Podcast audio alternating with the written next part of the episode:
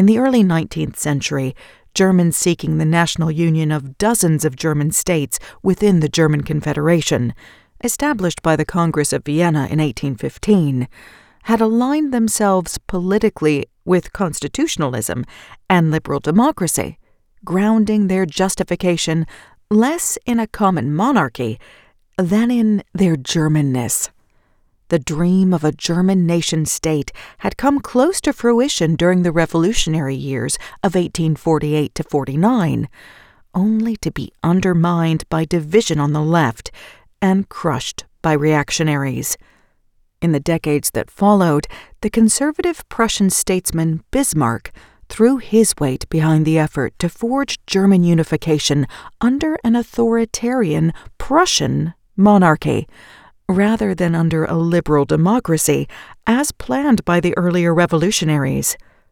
In a speech demanding military preparedness at the Budget Committee of the Prussian House of Representatives, he declared, the great questions of the time will not be resolved by speeches and majority decisions. That was the great mistake of 1848 and 1849, but by iron and blood.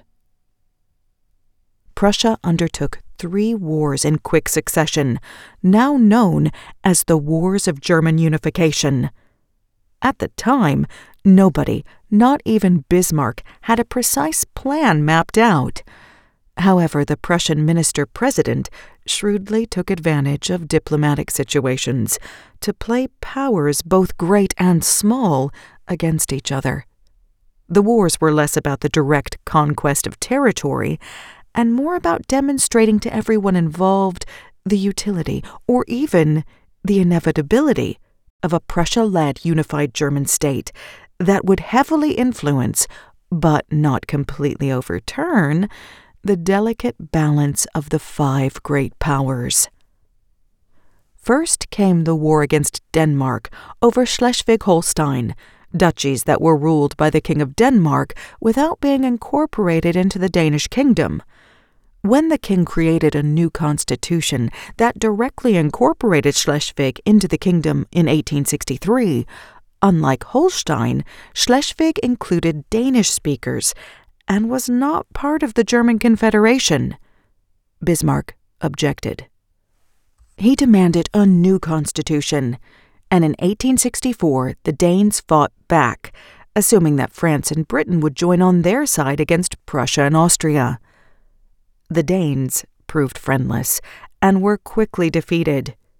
The Treaty of Vienna gave Prussia administration of Schleswig, which afforded them the port of Kiel and a military corridor through Holstein, now under the administration of Prussia's tenuous and uneasy ally, Austria.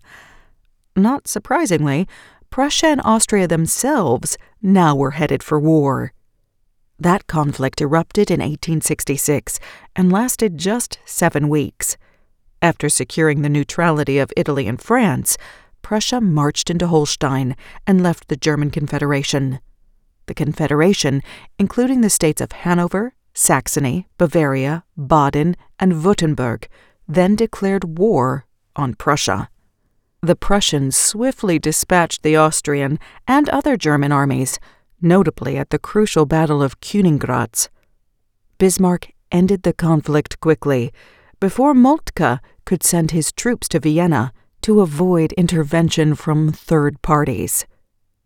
In the Treaty of Prague, 1866, the dissolved German Confederation was replaced by the North German Confederation, a union of 22 states and principalities north of the Main River, with a Reichstag and dominated by Prussia, with King Wilhelm as president, and King of Prussia, of course, and Bismarck as federal chancellor.